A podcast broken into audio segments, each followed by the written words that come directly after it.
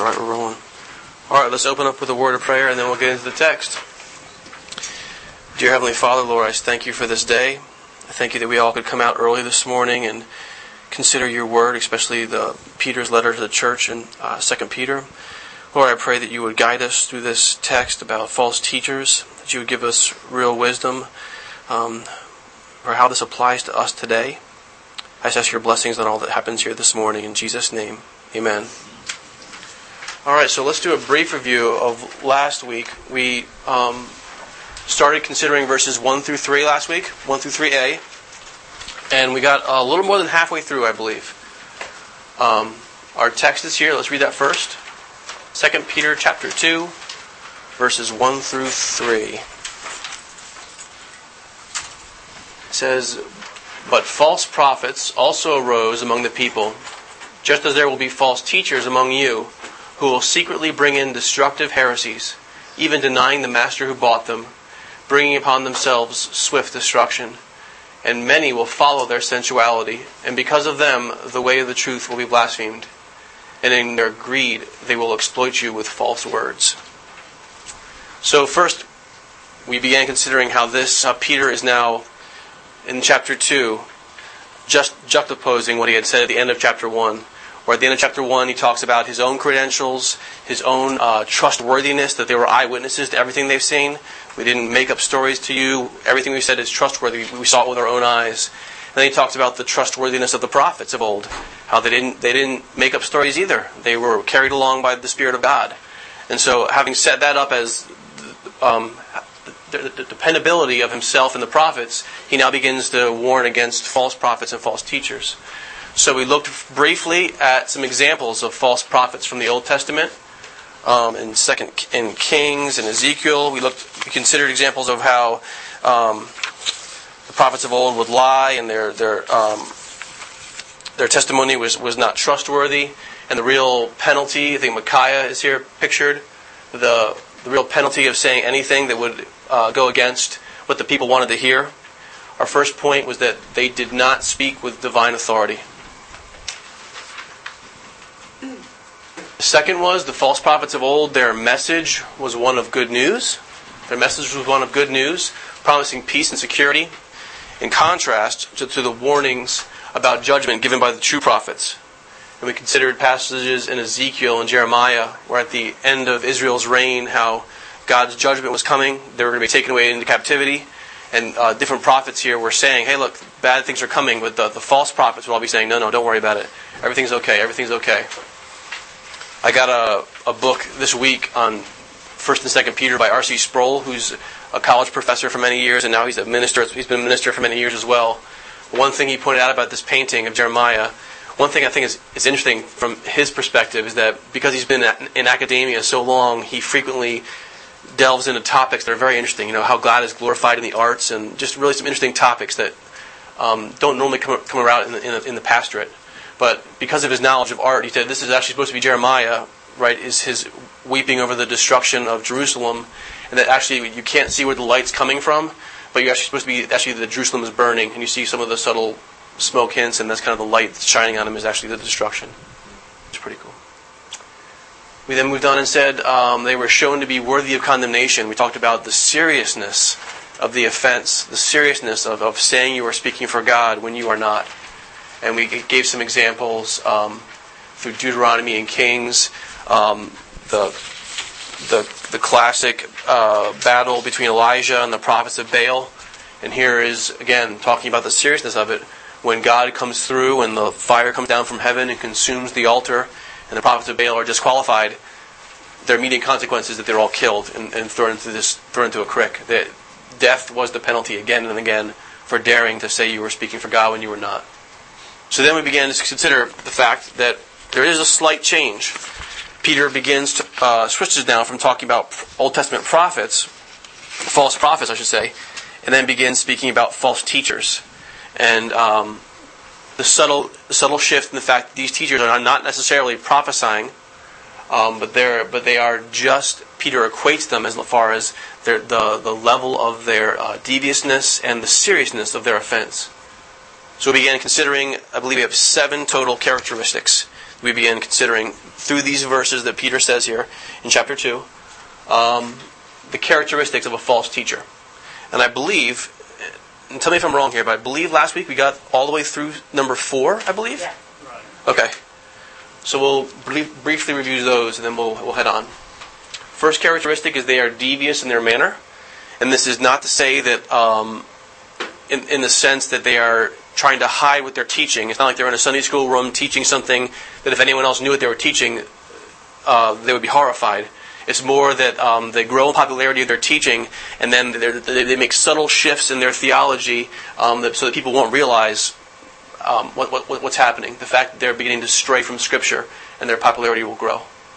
Um, they're devious in their manner, and we talked about a couple of examples of Galatians and Jude, where again they're characterized by they have, they have snuck in to spy on you, or they, they are infiltrating you. The whole idea of their um, covert nature, their ulterior motives. Uh, second is they are perpetrating a serious error. We talked about these examples that of the word sovereign Lord here. Um, in chapter 2, let's take a look at it just so you can see these parts we're talking about in the verses. In 2 Peter chapter 2, it says, But there, all, there were also false prophets among the people, just as there will be false teachers among you. They will secretly induce destructive heresies even denying the sovereign Lord who brought them. And that term, sovereign Lord, is used four times in the New Testament. Um, we looked at it, and again, it was just to set up the seriousness of their offense.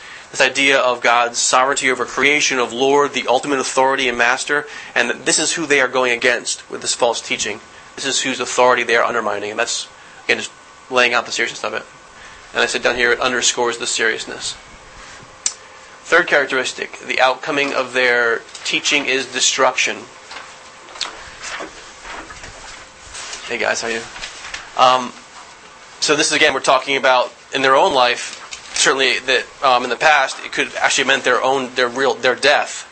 But we believe here it's actually talking less about um, that the, the, church itself will be annihilated or destroyed. We're talking about the fellowship with God. That's actually could be the ultimate consequence um, the fact for these men in particular, the way they're described is that um, their ultimate will be going to hell. They are not believers, and um, their ultimate end will be destruction, spiritual separation from God for eternity.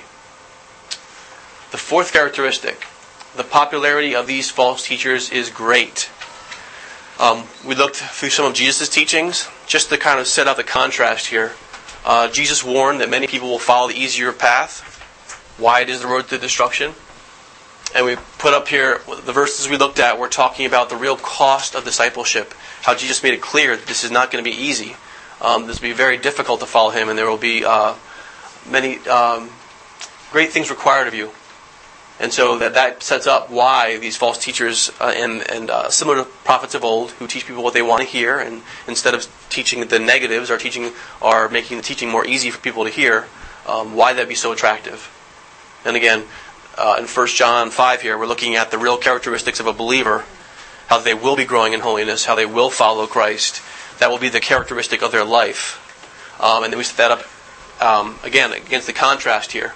Um, they will give superficial allegiance, saying, Yes, I'm a Christian, but then their life will begin to betray that. Fact that that's absolutely not true, because their lifestyle will be so different than that. And we're going to get into that with the false teachers, how they set that example. Okay.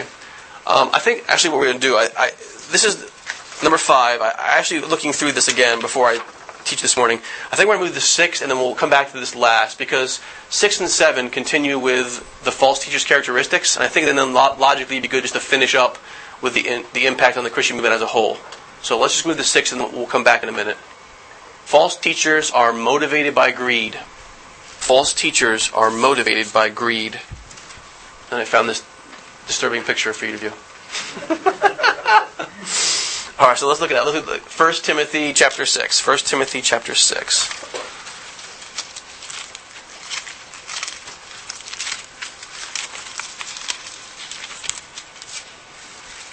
Could someone read uh, verses 3 through 10 when you get there? If anyone advocates a different doctrine and does not agree with sound words, those of our Lord Jesus Christ, and with the doctrine conforming to, um, to godliness, how far? Oh, sorry, 3 through 10. Okay, sorry. He is conceited and understands nothing, but he has a morbid interest in controversial questions, and it's about words out of which arise envy, strife, abuse, language, and evil constant friction between men of depraved mind and de- deprived of the truth, who suppose that godliness is a mean. Godliness actually is a mean of great gain when by, the, by contentment. We have brought nothing into the world, so we cannot take anything out of it either. If we have food and covering, with these we shall be content.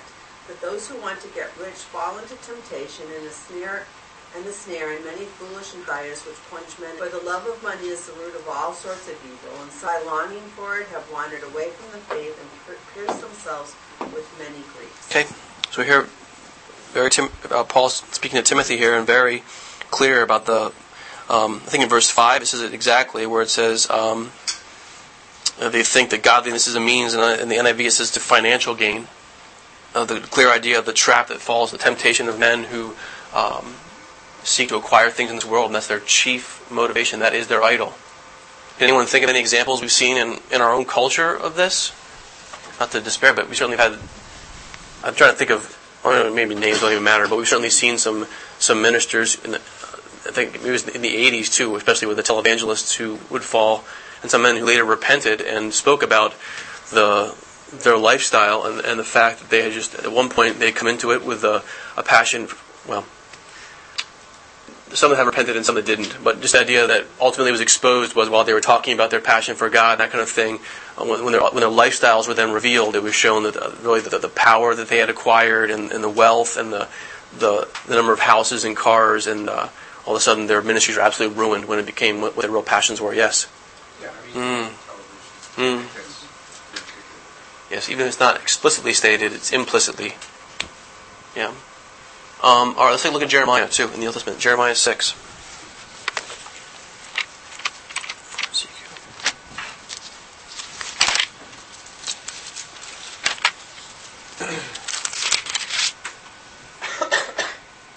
Can someone read that for us, verse thirteen? For from the least to the greatest one is greedy for unjust gain. Prophet to priest, everyone deals. And this is again, this is where the destruction of Jerusalem is imminent. And God again is speaking about why this great judgment is coming. And again, we see this nature of man, the prophets and priests alike, who also suffer from this um, same condition of eyes being focused on the world and not really on the Lord or, or His desires. And I think too, you'll, you'll, notice that this is not. I don't think this is saying explicitly this is their only desire. This is just an overriding common characteristic you'll see with, with um, the false teachers um, all share in common. False teachers are not only known by their teaching, but also by their lifestyle of sensuality. False teachers are not only known by the, their teaching, by the, the, errors in their teaching, but also by their lifestyle of sensuality. And when you see this, this is just impossible to hide, right? This is the kind of thing that just comes out, no matter how many people think that they're doing things that no one's going to find out. This is why it always comes out. Because of their rejection of the Lordship of Christ, we said that, see in the beginning of the verse how clear that is, right? They've rejected the Lordship of Christ in their life um, then their lives are going to be characterized by unrestrained indulgence and lawlessness. Talk about the appetite of man, the great appetite that God has given man. And if you are not pursuing the glory of God, if, not, if that's not fulfilling you and sustaining you, then that, that incredible hunger turns to wickedness, think, turns to idols, in, a, in a desperate search to fill that um, hunger that never can, that voracious appetite. It's just going to reveal itself. It's impossible not to. So let's take a look at some ex- examples. Uh, Matthew 23. Matthew 23. Nathan? Yes. Just comment on this. It's like one of the key threads through all of this has to do with um, the way that God set up the church from the standpoint of needing to have a leaders, you know, and mm. and so this hierarchical world put a put a really efficient advance, mm. so therefore they play without accountability feel, feel like. So I think the Lord has put that in. Mm. Oh, let's look at 20, verse 28. Can someone read that for us? Right? So you also are really appear righteous to others. That's right. Here's Christ talking about the, the, the kind of whitewashed tomb Im- imagery. The idea that on the outside there's a certain perception when they're up in the pulpit, when they're in front of other people, but inside their heart is, is great uh, wickedness and hypocrisy that ultimately will, will, will be revealed. In Second Thessalonians 2, let's look at that. Yeah, should be there too. Okay, I believe this as well is talking about the same similar things. In chapter verse five, um, says, "Don't you remember that when I was verse five? Don't you remember that when I was with you, I used to tell you these things, and now you know what is holding him back, so that he may be revealed at the proper time." So again, we have this whole idea of things that are hidden being revealed. The, for the secret power of lawlessness is already at work, but the one who now holds it back will continue to do so until he's taken out of the way, and the loss will be revealed. So I'm not sure, I'm not sure that, that is as clear, but again, it's talking about the whole idea of the, the, the real lawlessness that work in their hearts that will ultimately be revealed. And then 1 John 3.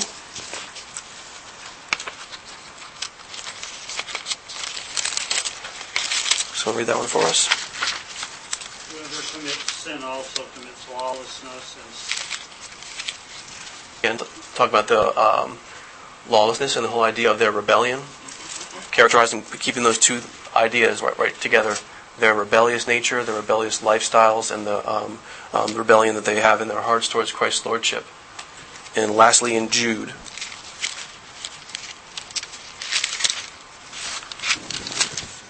Someone read verses four and seven for us. Godless men who their way, Sodom and Gomorrah and the Sodom. They serve as an example of those Yeah, I I think I've spoken about this in myself too in the past, and um, this tendency can not only of false teachers, but it can, it can arise in all of us, right? But um, especially in, in verse um, four, where it says, "They are godless men who change the grace of God into a license for immorality, and deny Jesus Christ as our only sovereign and Lord." And um, in my own life, growing up in the church, my dad was a minister. I'd gone to church from when I was about five or six. My dad became a minister in around sixth grade. So I grew up in the church, but especially in my teenage years, I became a parent. Not a parent to me until later, but I had this idea of I've been told again and again about how the Lord will forgive you whenever you ask, and you cannot lose your salvation once you have it, which are both true facts, but how the, they've been corrupted in my mind to the point of not realizing the lordship of Christ and the seriousness of sin. So I began to think of things that, uh, whatever, my relationships with my girlfriends and things that were going on, that I could just say, I'm sorry, God, before communion on Sunday every week, and it would be the same pattern that uh, I had turned the grace of God in my life into a license to basically to sin and feel like everything was okay as long as I said a, a prayer once a week, but when I felt guilty at church. And it's a total, there were definite ramifications that came about from that. There were real consequences from that um, serious error in, in, in understanding. And this is the kind of thing that, again, this the, the um, real consequences of, of the false teachers and their teaching. They can live a certain way. People will begin to see that and then think that this is acceptable. Their own hearts come out. They feel like, God, I don't need the lordship of Christ. I can do what I want. I can sin. I'm not accountable, as Mark said. There are real devastating consequences to that. Even though God will forgive you. Yes, go ahead. Yes. Of course, I mean, um, go back, that worked out, Mm, so. Mm. yes. That- that was Mm. Very good. Yeah, and um, definitely we'll, we'll, we'll see more of that as we start talking about the consequences in the church and also as in the modern day, um, the real consequences that have come because people la- lack of grounding. Very good point, Sam. All right, so let's go back now to five and think about it as a whole. The impact on the Christian movement is disastrous. Impact on the Christian movement is disastrous by following the erroneous teachings of the false teachers and following, and this should be there, I believe, and their licentious behavior, Christians bring great disrepute upon the name of Christ. We talked a little bit, uh, meaning, we'll look at these passages in a moment. We talked a little bit in, the, in general about Satan's tactics in this, that he could bring in a false teacher and begin to um, stray the teaching of the church to begin to damage it that way. And then ultimately, at some moment, he can also then just reveal that false teacher for who he's been and his licentious lifestyle, and then also just damage the church even in that. They can say, here was this guy, he was a pastor over there, and look what he was doing in his past. You know, Christians are a bunch of nonsense. So he can first use that false teacher to hurt the church, and then ultimately just reveal him to the world, and also bring the reputation in, in the community down as well. Let's look at 1 Timothy chapter 6. 1 Timothy chapter 6.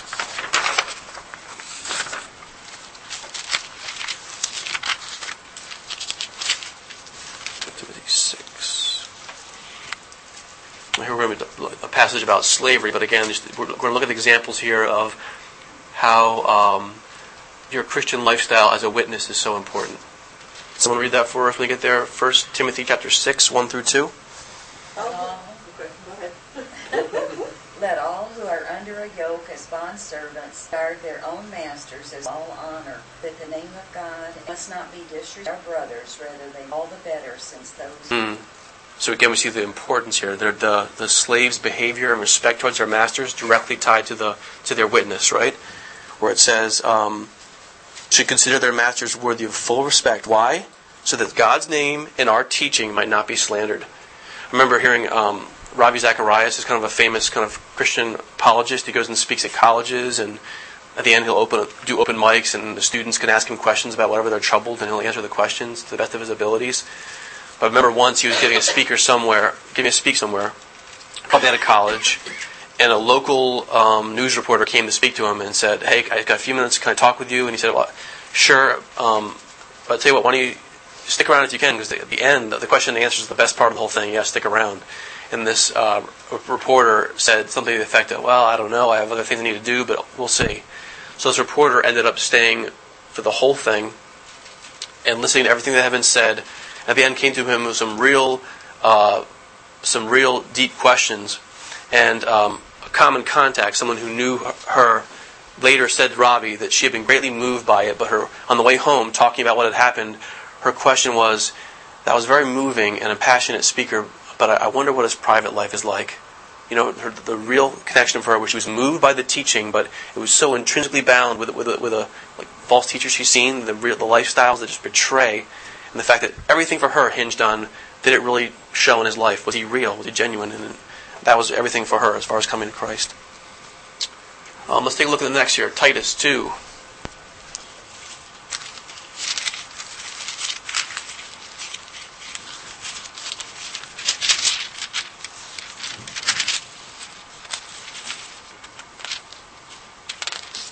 Mark, you want to read that for us? For you, speak the things which are fitting for sound doctrine.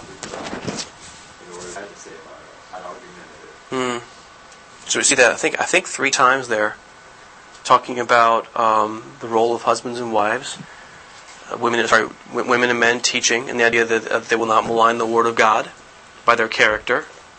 The young men talking about their character and why, so that anyone who opposes them will be ashamed and have nothing bad to say against us. And then lastly, there, as Mark had said again, um, slaves and their masters, and why? Why is it so important that they act uh, with honor and, and godly, and with godliness, so that in every way they will make the teaching about our God and Savior attractive, and like even Mark's version better about adorning it, the idea of just making it beautiful. Again, this just shows how serious your personal life is, how it's intrinsically bound with your witness. You really have your your witness uh, loses a, a lot of power if you're trying to share at work with others if they just see these things in your life that just discredit your discredit your message. We were just talking about that, this Bible study, just walking the talk. You know, Mhm. urging each of us in our study to be gospel-minded, you know, talk it and walk it, you know, to circumstances. Because there was in some of those other verses a lot of thread of lack of being content with where you're at, like the slaves and, you know, even when you see teachers now, at times that they might begin with intentions that are right, Mm.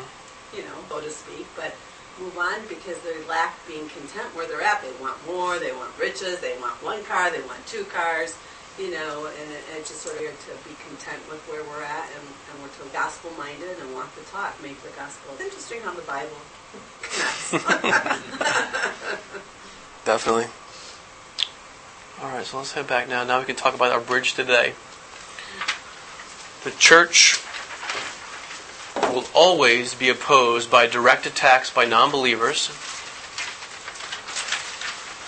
as well as the more subtle attacks of those who call themselves Christians and seek to distort the truth. Anyone think of some ideas of how the church today might be opposed directly by non believers that we see?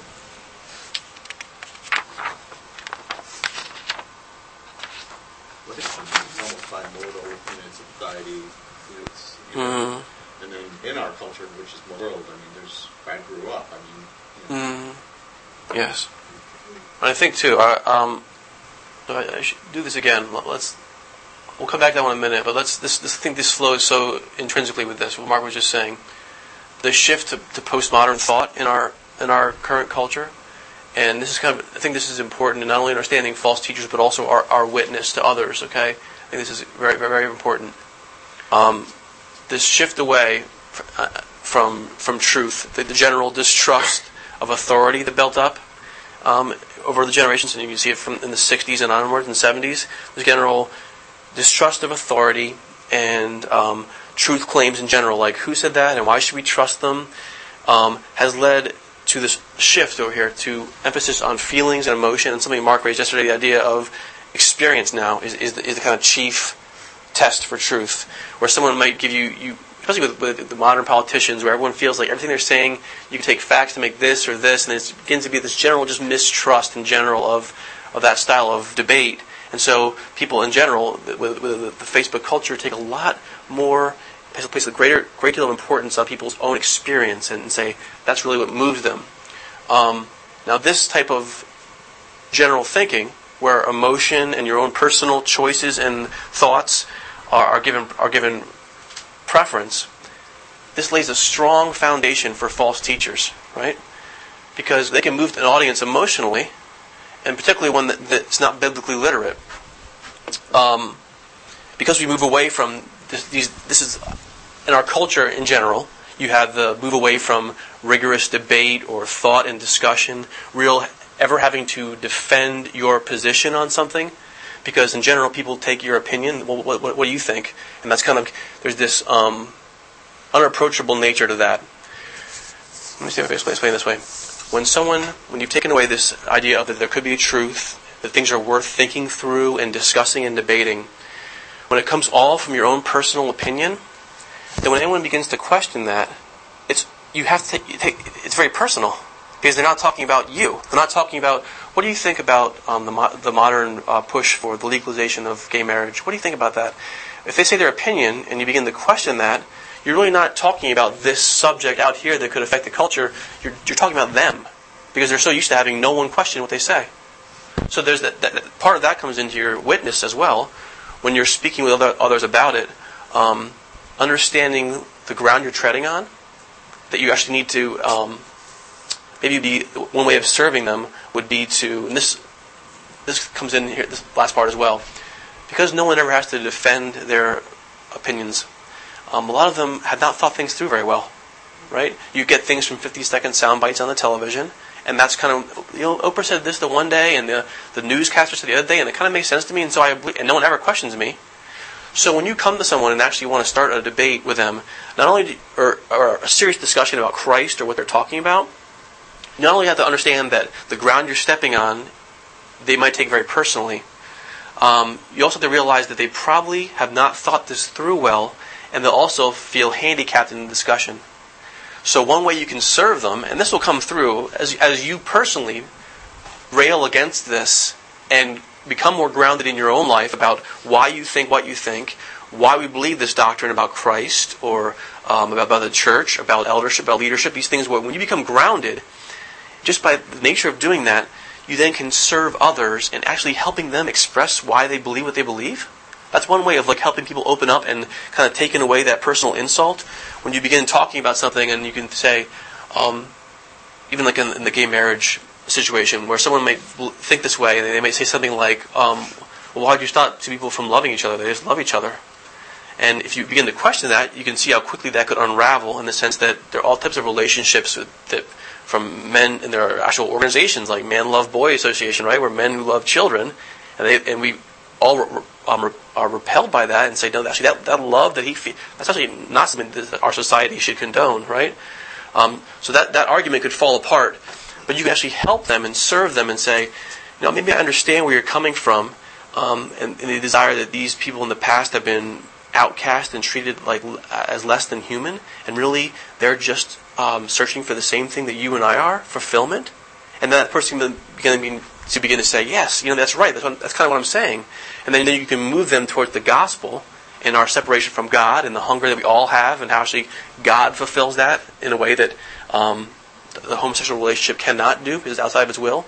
So that's just something that not only in our church does it serve us well to be grounded, because then when false teachers come, come up and give an emotional message that really rings true to us and tugs our heartstrings, we can say, but you know what? Because I'm grounded to understand my, what I've been taught, I can begin to sense that some alarm bells were going off when he was speaking, though. I have to go back home and, and look into this again.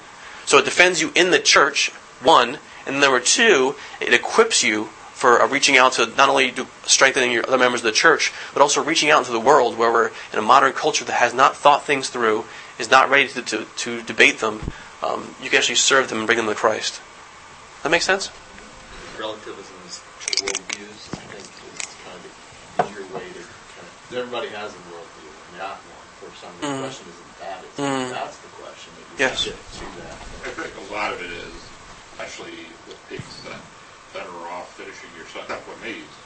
I'm German, I'm learning this the hard way, we finish two men- sentences with the next. Mm. Oh, gee. Yeah. yes, brother. I know it. Yes, Sam.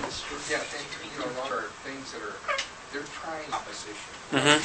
Fine, They're trying to change. I'll just give you a first thing that comes to mind. Well, that relative environment, don't look at that that way. Mhm. People look at it as voices, Yeah. which is back on the very words our thoughts together. Opposition can't defend ourselves. We can't Mm-hmm. because cost. um, Mm. Yeah.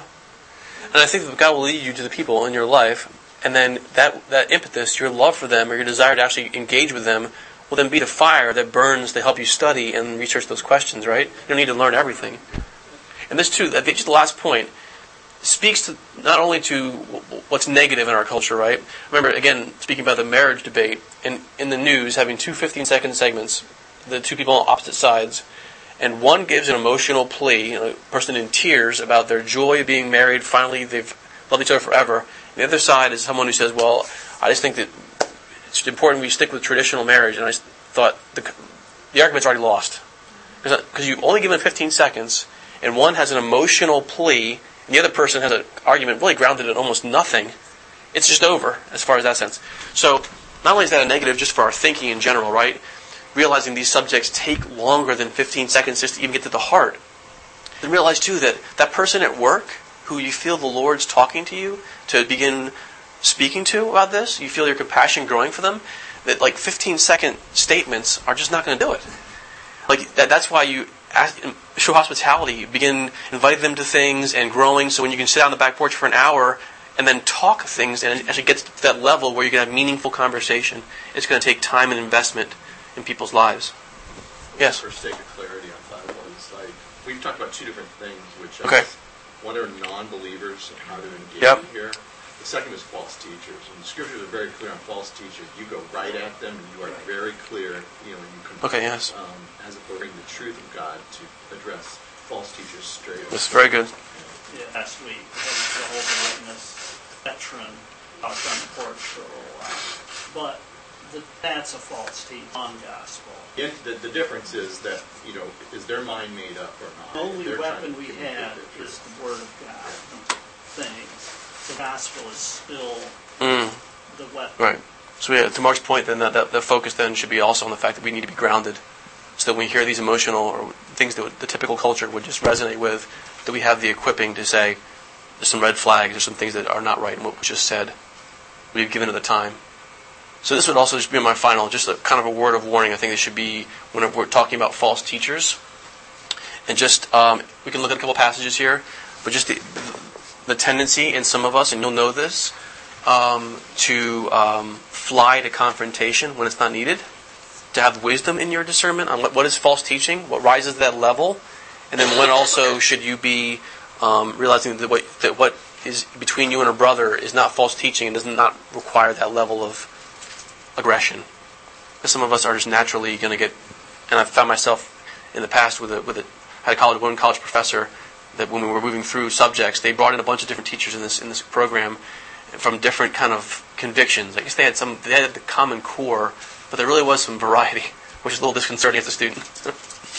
but I remember him, some of his teaching, and my just, I had to work it through. By the end, I, I, I did, but my natural response would be this kind of porcupine quills out to whatever he was saying, and I just think that that was something in my heart that needed to change as well. So just kind of the, the we talk about false teachers and our need to con- confront them, let's also look at things that are not quite that level and bring discernment to that. Um, so let's look at 1 Corinthians. Can someone read that for us?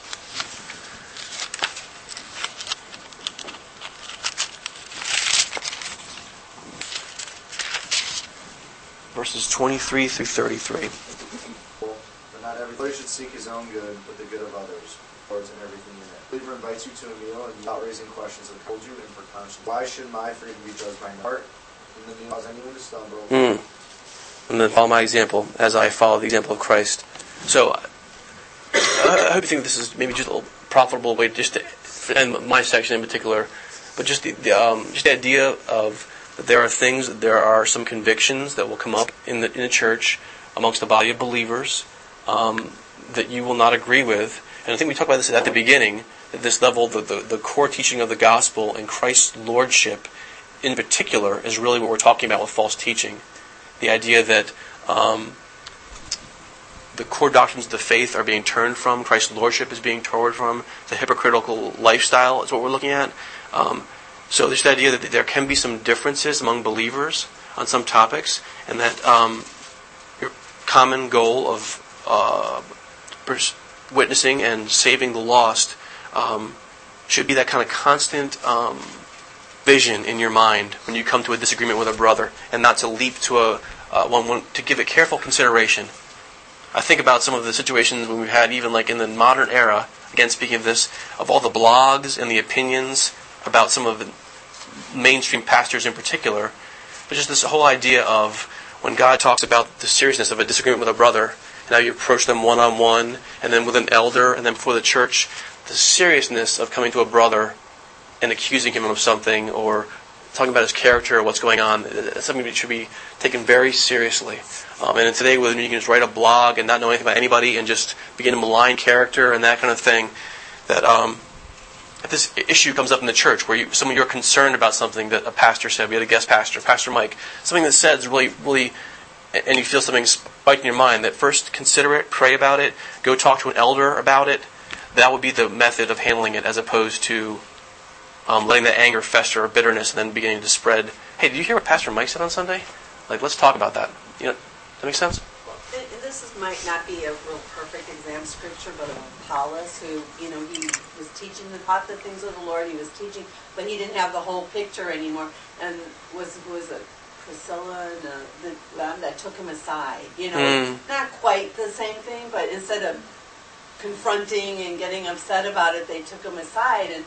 You know, and so there you go. You, you just see Apollos is different because his motivation was right. He just, Mm. you know, which is a way you know we talked about even just identifying a false teacher. He had his heart was right. He just wasn't fully informed yet. so it's not quite the right same example, but sort of just how they dealt with it. They took him by. Mhm. I like that um, confrontational and got out to not exactly the.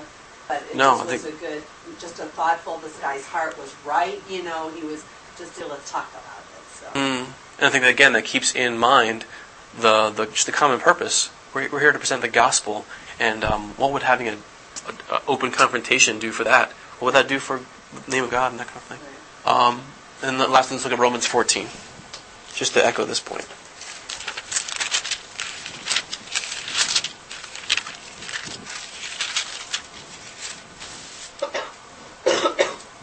Nick, can you read that one for us? You there? judge him who. God has received him. Who are you to judge a person esteems one day above another, esteems every day in life? Who observes the day observes, and live to why do you show can stand before I live, says the Lord. Therefore, let us rather resolve this.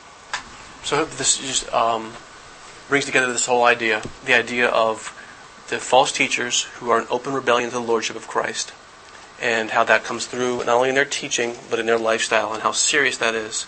So when we as believers, um, first of all, it says here as well, be fully convinced in your own mind, even about these more minor topics. Be fully convinced. Think these think these topics through. Work them through with the Lord, so that when you are under teaching, you can be wise and discerning about what you're being taught but then also make sure that lordship of Christ is in your mind when um, any type of alarm goes off or any type of question comes on, um, because some of us will have in our nature, and I think that I suffer from this on certain levels, that when I do have a conflict of opinion on something, um, my pride begins to rise, and my and you know, and I really to question my motivations of why do I approach this brother? Is my heart in the right place? Is this an issue really of, of this level of seriousness, or is this something that I don't know his heart, and this is fine between him and God, and I don't even need to go there. I can just let let God alone and keep my focus on Christ and what He wants from me. So just the idea of um, really um, understanding your own heart and uh, making sure that uh, it's in the right place when you are going to when you're considering these serious topics of like uh, false teaching. That makes sense, Dave? I'd like to kind of segue a little bit into because it's a you know I think share a passage that I back to you is uh, charge you therefore before God and the Lord Jesus Christ who will judge the living and the dead at His appearing and His kingdom. Preach the word. Be ready in season, out of season. Convince, rebuke, exhort with all long suffering and teaching. For the time will come when they not endure sound doctrine, but according to their own desire for themselves, turn their ears away from the truth, watchful in all things, for afflictions. Help with that, because I know you're, Yep, I'm- you kind of had an odd transition. And passage that, that where Peter goes with this is, is really a very nice complement um, to some of the things that uh, Nathan had laid out here. There's a couple of things that strike me that merit um, a review and a reminder. Because what Peter is saying to us is that in verse 1 of chapter 2 is, is that they're among us. Think about that. So in the church is that those false teachers are there. They're already there. And so from that, even from within the, the, the church itself, is that they're going to they're going to be heaping up, you know, those that would follow.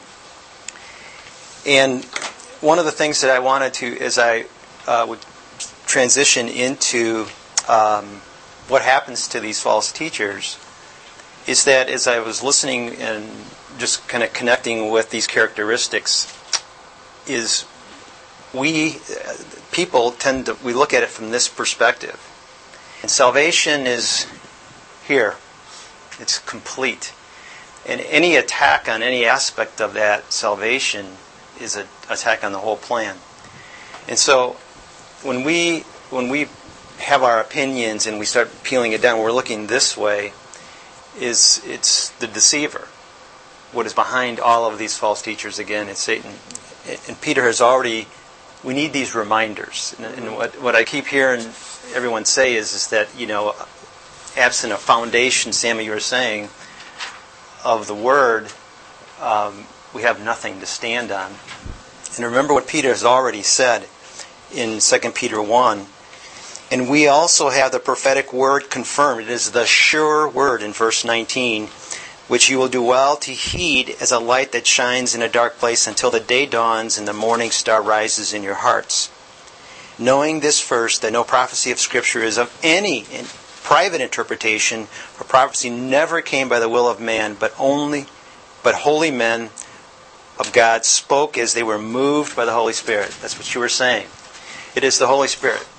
And so when we when we come into it, this is where um, even as listeners to that is that be mindful of again what happened back in Genesis three. You know, God gave a command, Satan countered that command and said, "No, you will not die." In fact, you're going to know more the benefits they come with even disobeying that. It's never stopped, and it's been relentless. And also in chapter 3 of Genesis, remember this is where the curse came, right? 14 and 15.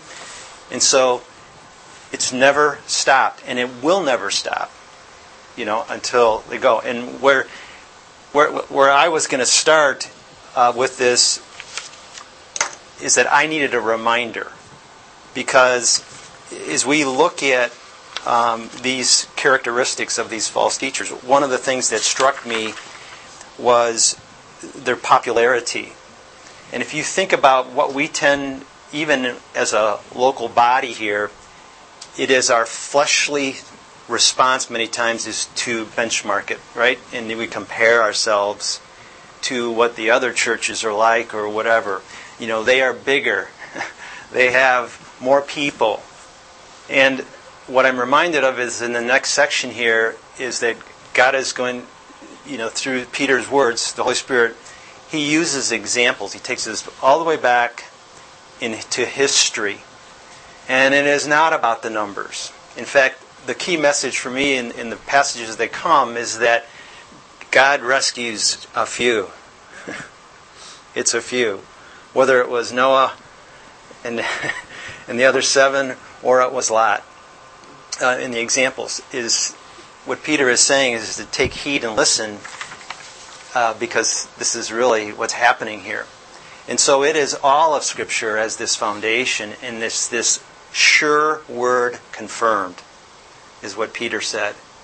Absent that, we do. We get, we get tied up into today. Um, I appreciate that it's words and everything else. In, in some of the, my study, even for uh, some of this as we go forward, is, is that we can find in even uh, where you have commentators that take different perspectives, and it it can take you off the course to what is the main point.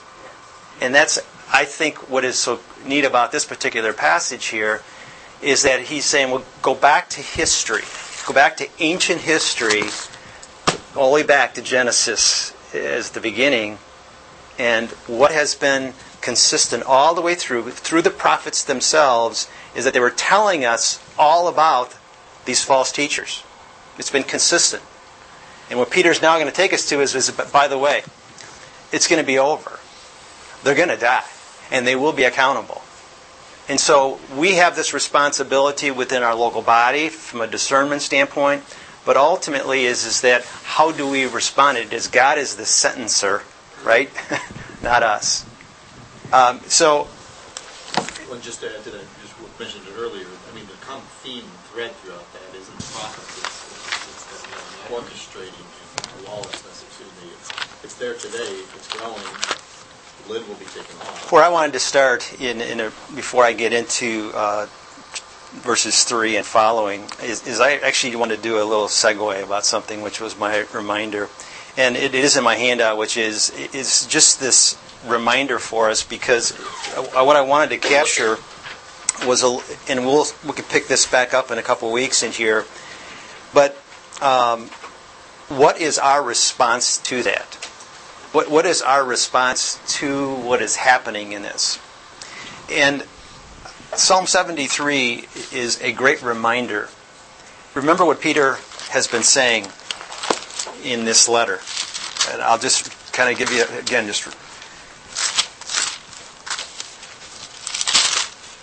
For this reason, I will not be negligent to remind you always. 2 Peter 1.12. Yes, I think it is right for as long as I'm in this tent to stir you up by reminding you. 14. Knowing that shortly I must put off my tent just as the Lord uh, Jesus Christ showed me. Moreover, I will be careful to ensure you, that you have always have a reminder of these things after I decrease.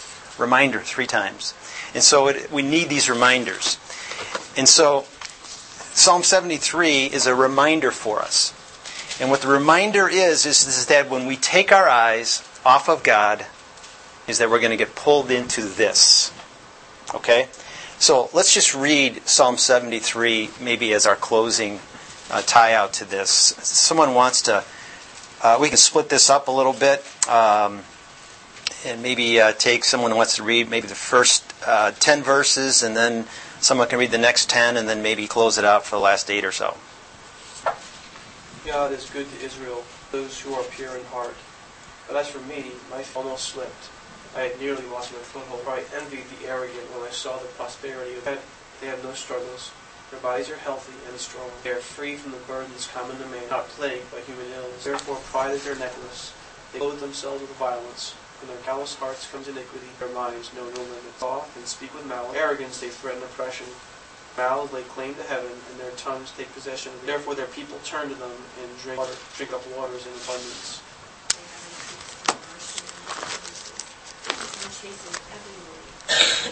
When my heart you are unfavoredness of God Thanks. Thank you to the readers. I'm going to read a, little connection between why that was. I picked that. 2 Peter 2 and the verses that we're going to go through, uh, verses 3 through uh, 10, and next time we get in together.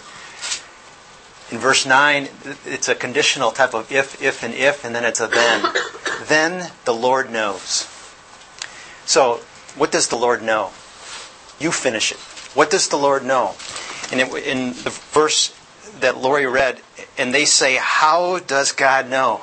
verse 11 of Psalm 73. There's two responses that we want to dig at. One is that to the believers, in the examples that we were looking at here, is that what is your response to the fact is is that maybe they're not a wicked church over there down the street. And this is a contrast between the wicked and the righteous. But maybe it's a subtle type of response where we're saying, they don't ever seem to struggle. They, they've got a great pastor. They've got all the money, all the resources. They seem to have no problems whatsoever. You ever find yourself at that threshold? Or in this situation, it is to those wicked, is that our response is called out, is that they don't ever seem, they seem to always prosper. They have all the money. They get the best jobs. We can find ourselves always falling into these from an application standpoint every day. It is that sin nature, that it is, it is gravitating towards that. We're getting pulled into it.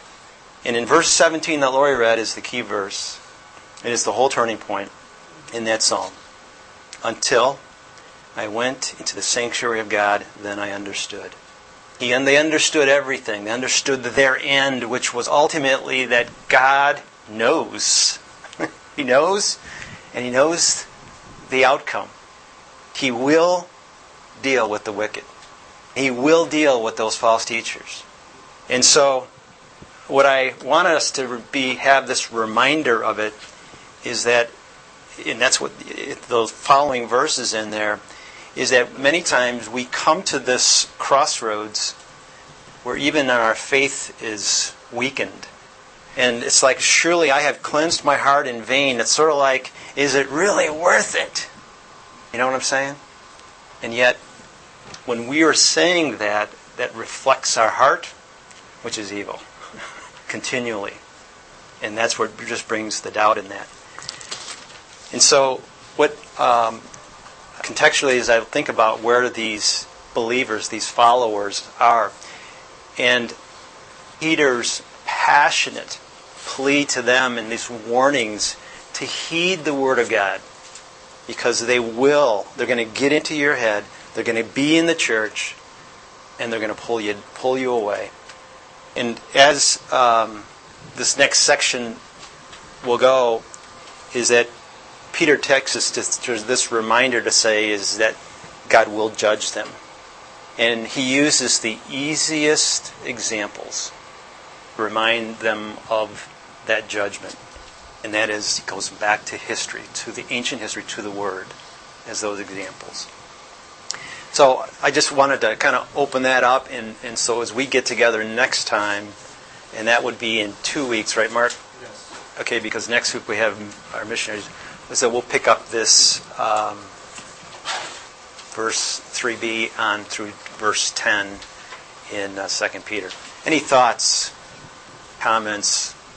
First thing that the antidote to discernment, poor discernment, is the face on that verse. Went to a police chaplain conference for a few days last week. Out to me was uh, they gave the call to give death notices. A gentleman had walked in and family there, and he told the family that I the killer there in shock and everything's happening. He feels a tug on his arm. She had, sorry, she tugged on his arm and like the seven or eight year old boy pulled down and pulled the chair right up face to face. All to not be trying to figure things out when that little boy's walked this through. Know the moment that's going to happen. Preparedness, founded in the Word. Because you don't know when that's going to hit. The false teacher's going to come ready. Going to close this in prayer. Heavenly Father, Lord, I thank you for this time this morning to seriousness, pray, um, passion to grow in our intimacy, understanding of our that we can be. Amen. Okay, so next week we during nine o'clock equip hour we have uh, a missionary, uh, right, Mark, or, or, is that part of the Sunday school time or, um, or the uh, equip hour? Supposed to be set aside for a mission. I haven't heard from John yet who is on. Okay.